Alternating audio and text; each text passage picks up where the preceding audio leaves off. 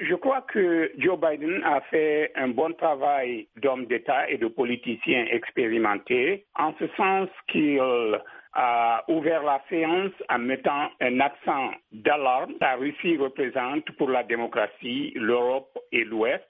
Euh, cela lui a aussi permis de délivrer un discours qui se veut rassembleur pour une Amérique profondément divisée.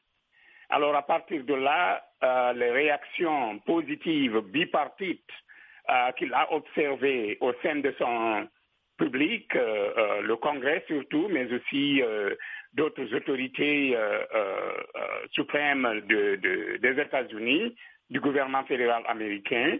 Cela lui a aussi permis de présenter ses projets de réforme allant des moins controversés aux plus polarisants sans perdre confiance. Donc sur ce plan, je crois qu'il a réussi à donner un ton d'optimisme patriotique vis-à-vis de ce qui se passe euh, en, Ukraine, mais aussi, je dirais, euh, un ton super optimiste alors, euh, sur euh, la question de l'économie, euh, les Américains sont un petit peu moins optimistes, notamment au sujet de l'inflation. Hein. Les États-Unis sont frappés par une forte inflation. Quelle analyse faites-vous de la question économique aujourd'hui aux États-Unis? Je crois que c'est évident. Les Américains, même au sein du Parti démocrate, il y, y, en a qui sont vraiment très déçus, ou en tout cas qui perdent patience, pour ne pas dire perdre confiance. Euh, il y a un an que Joe Biden euh, et Kamala Harris sont à la Maison Blanche. Évidemment, ils sont venus au milieu de la pandémie Covid et tout cela quand même euh, des freins ici, des goulots d'étranglement là, mais quand même il y a un sens de, désespoir, si vous voulez, ou alors quand même de déception.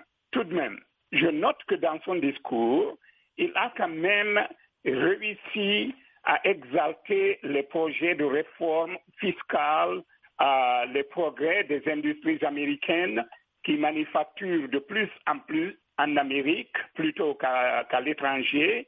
Euh, il a aussi parlé, bon, évidemment là, il y a une grande division en la matière, ces réformes fiscales qui se veulent euh, d'un objectif qui tend à, établir l'égalité entre les super riches et le reste des Américains.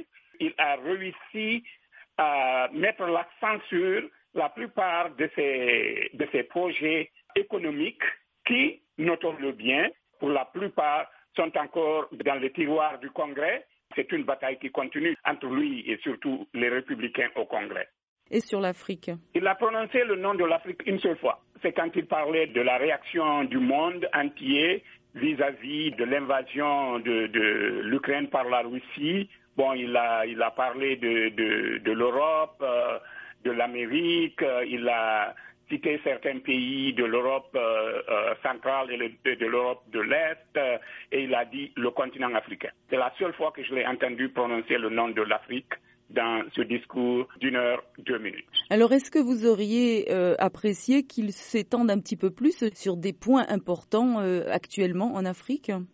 Oui, ça, aurait été quelque chose de très appréciable. Parce que, euh, franchement, Joe Biden, qu'on a connu il y a un an ou un peu plus, quand il était le candidat Biden, jusqu'à jusqu'à son inauguration, son discours d'inauguration et tout cela, bon, l'Afrique n'était pas au centre, bon, ne, nous l'aurons pas, euh, mais quand même, l'Afrique était présente dans, dans les discours, enfin, selon ce qu'on peut en déduire dans sa politique euh, extérieure, mais que maintenant, à son premier discours de l'État de l'Union, l'Afrique n'est mentionnée qu'un un titre très marginal. Euh, je, je, crois quand même que c'est ah, un manque à gagner.